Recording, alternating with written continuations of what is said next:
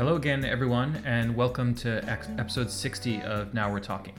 I'm Rob Danisch from the University of Waterloo, and this is a communication. Uh, this is a podcast about communication skills. So today we're going to talk some more about leadership, and we're going to pivot away from talking about persuasion.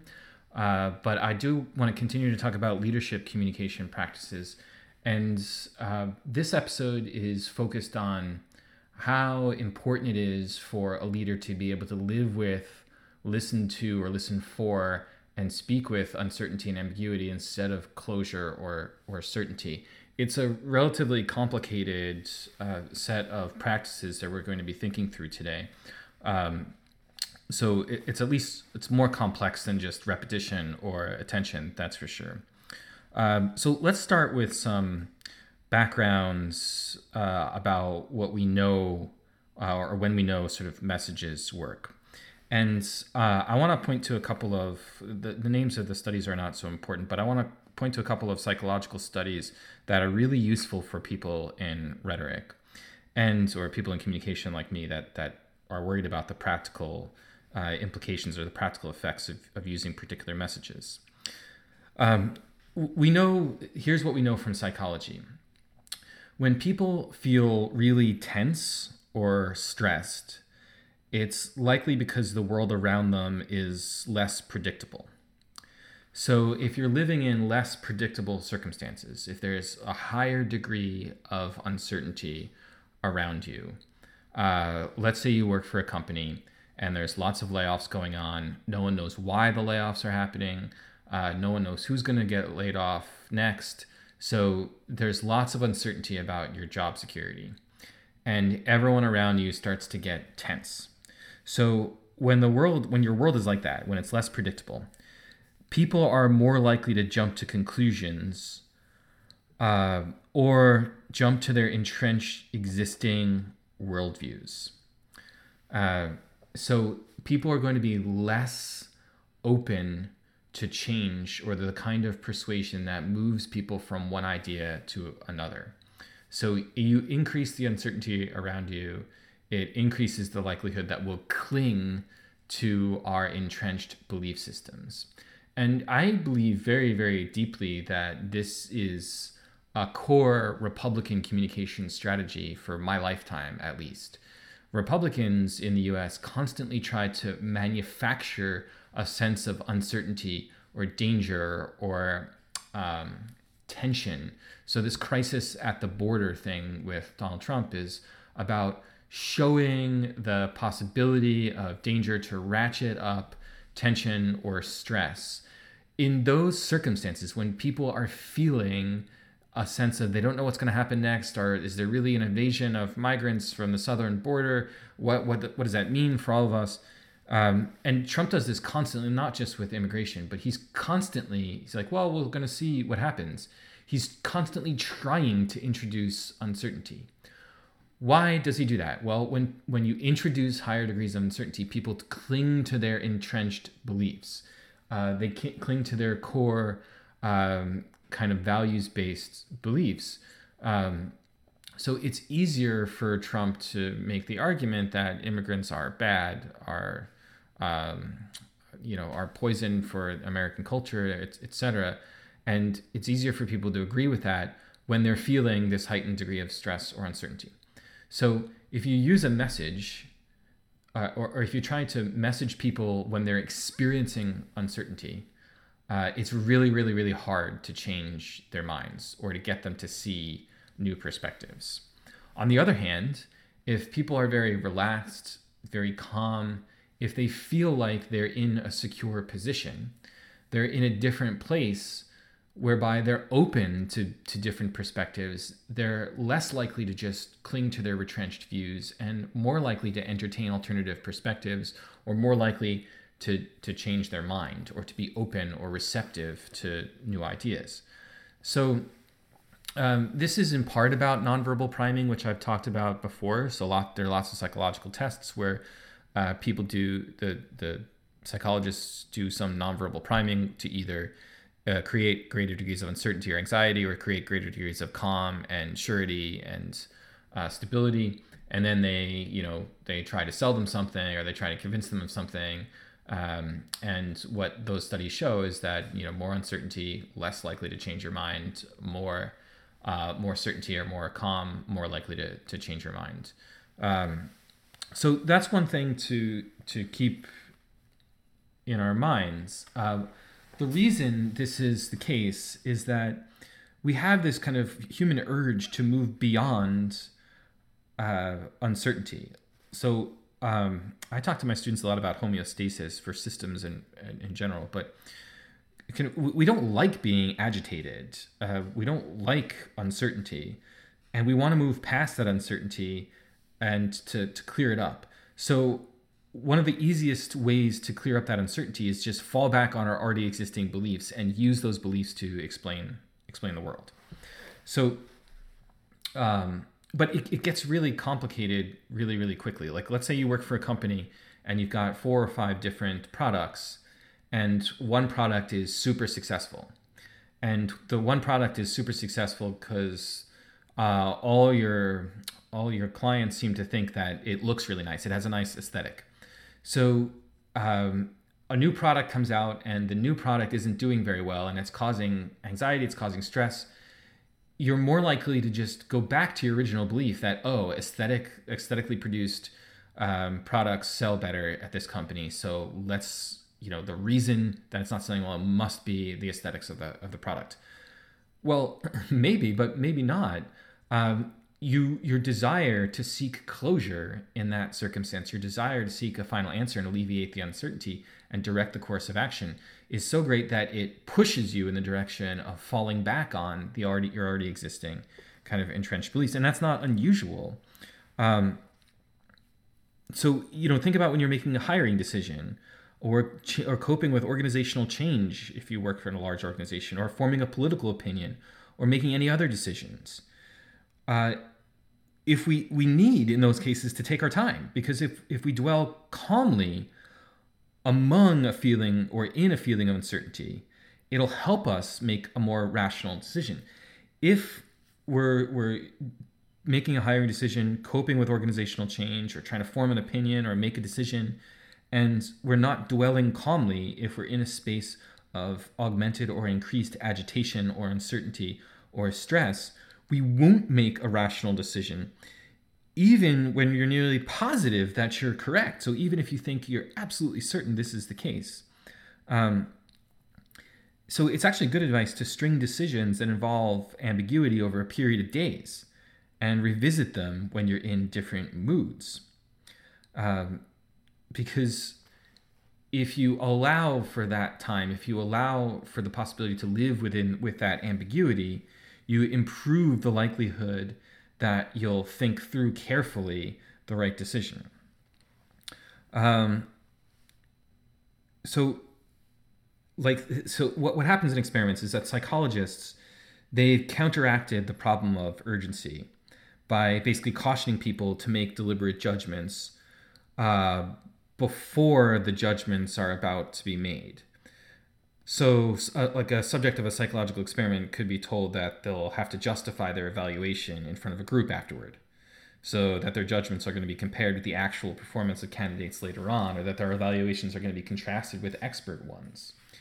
Um, so, like for example, in one study where soldiers evaluated military recruits, the participants were informed that their decisions would affect soldiers' actual placement, and the misjudgments could harm the recruits' military careers.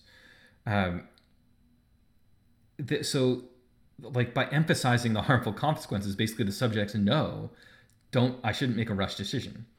Uh, but for people that actually, to actually change their minds in the light of information they need essentially reminders at the start of every process.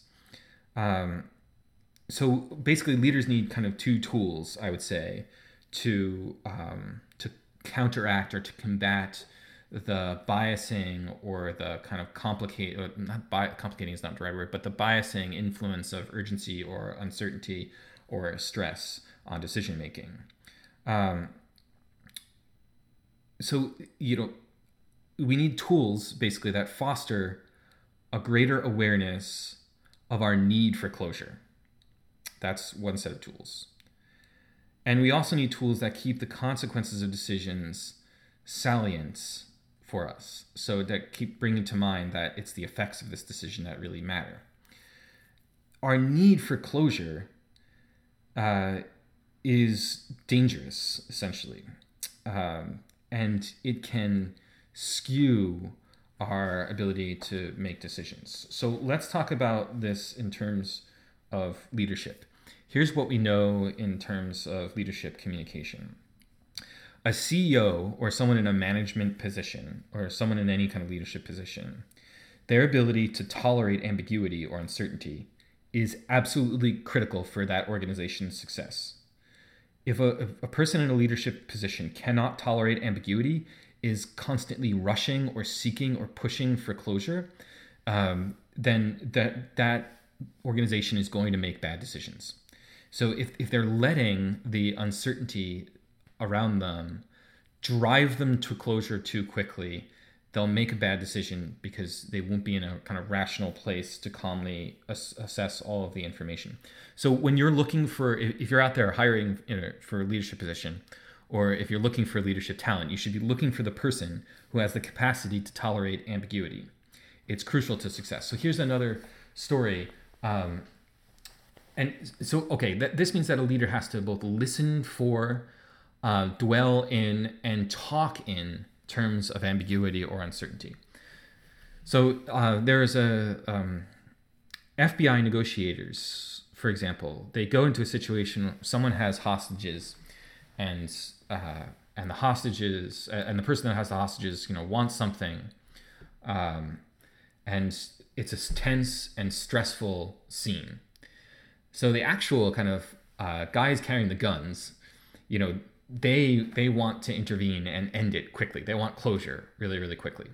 But the the negotiator knows that closure isn't good. Like the, the negotiator wants to dwell in and manufacture some ambiguity and slow processes down.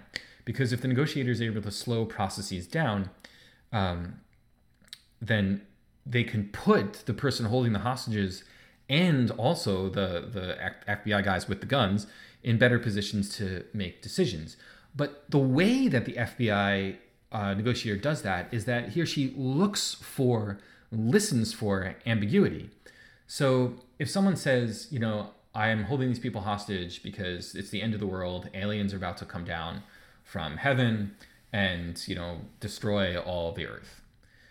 And the person appears to believe this really, really, really strongly. If I ratchet up the uncertainty and the tension around the situation, they will cling more strongly to those beliefs. But most people, like the vast majority of people, are plagued by degrees of uncertainty. Not even a cult, a member of a cult who believes the world is going to end, has that belief 100% of the time. There are moments of doubt and uncertainty.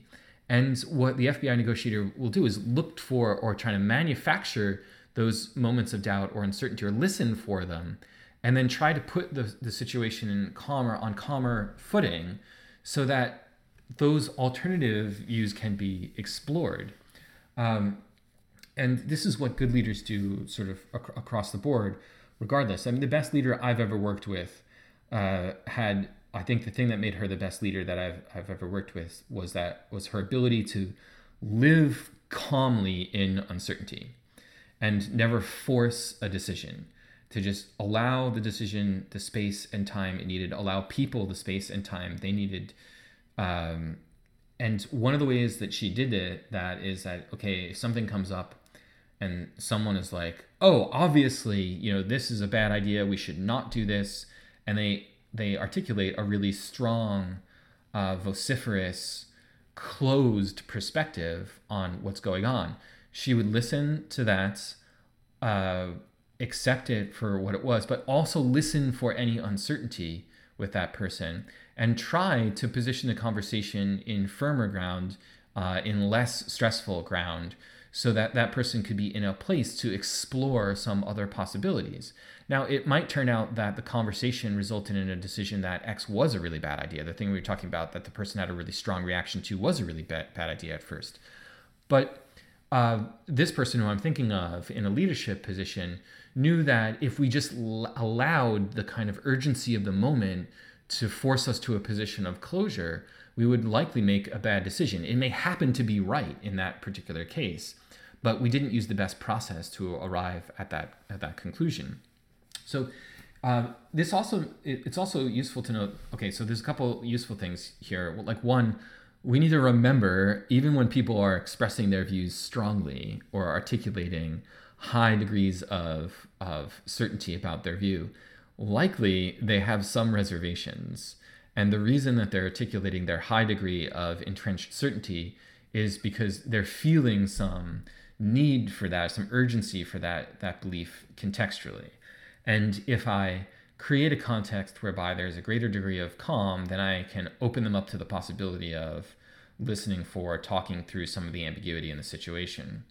Um, so the the second thing I know is that like self-satisfied people, people who are really, really, really self-confident, uh, that that need that just think that they know everything right away, and then they just need closure really, really quickly because they're so sure that they're right. Those people have no business being in leadership in leadership positions, and they're much more likely to be dangerous, irrational thinkers. So this whole thing with Trump in his gut, like he just knows X is as the case. That's exactly what you're looking, not what you're looking for in a leader. That's exactly the kind of person that makes irrational decisions because they have no tolerance for living inside of ambiguity or uncertainty. They can't listen for it. Um, they can't. They can't look for it. Um, also, the the so th- this means that you know when confidence levels are too high. Um, or let me put it like this self confidence has no effect whatsoever. The self confidence of a leader has no effect whatsoever on the an organization's ability to perform productively. Uh, just none, none whatsoever. In fact, um, and okay, th- and that's because, let's say you're a company called Research in Motion, and you made a really cool cell phone uh, called the BlackBerry, and it's got specific really cool technology that other cell phones at the time at the time don't have.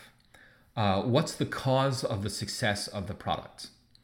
Well, a lot of people will look around for a, a closure on that question. They, they want a final answer to that question. Uh, but it turns out, like most things, most products or most companies are successful for a variety of complex reasons.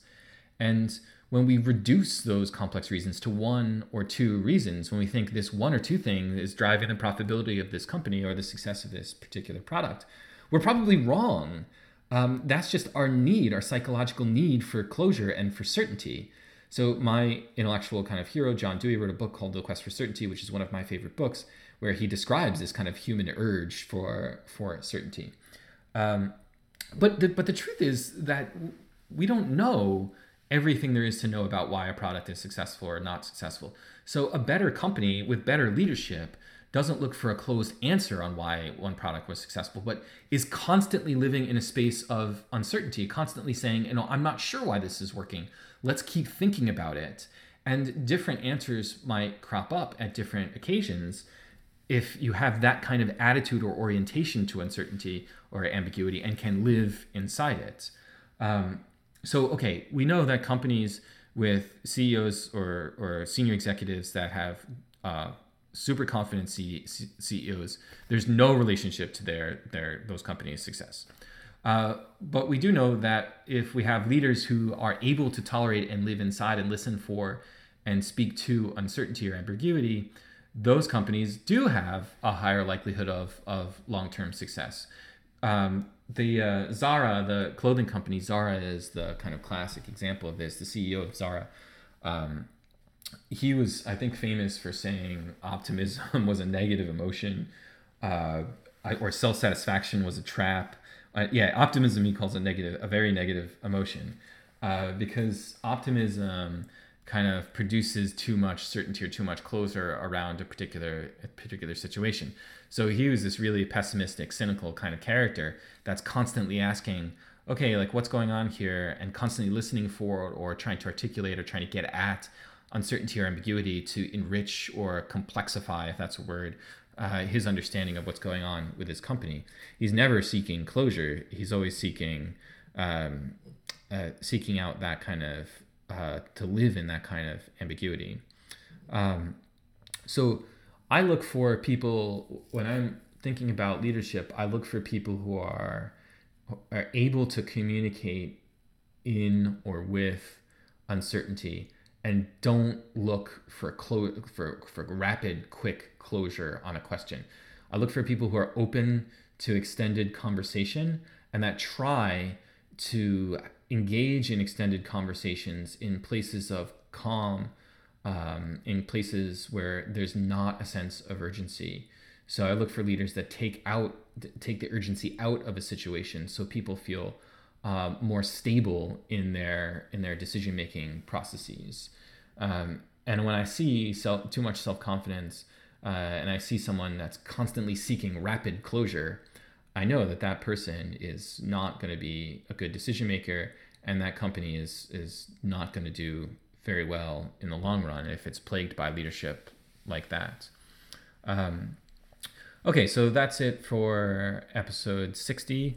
I think we'll kind of continue to talk some about um, uh, about effective leadership um, we have to talk more about trust. I think uh, trust comes apart from transparency, but trust also comes, uh, and confidence also comes from leaders that are able to do what I've described here.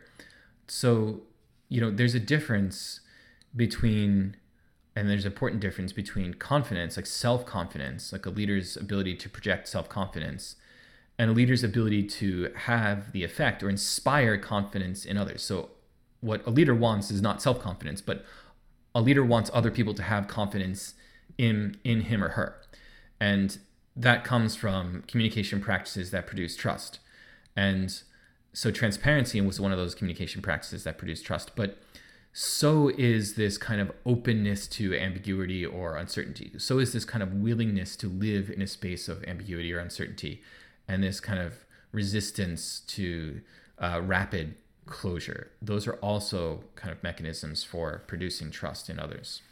Um, okay, so that's it for episode 60, uh, 60. Thanks everyone for listening. Um, we'll I'll be back in a week or so.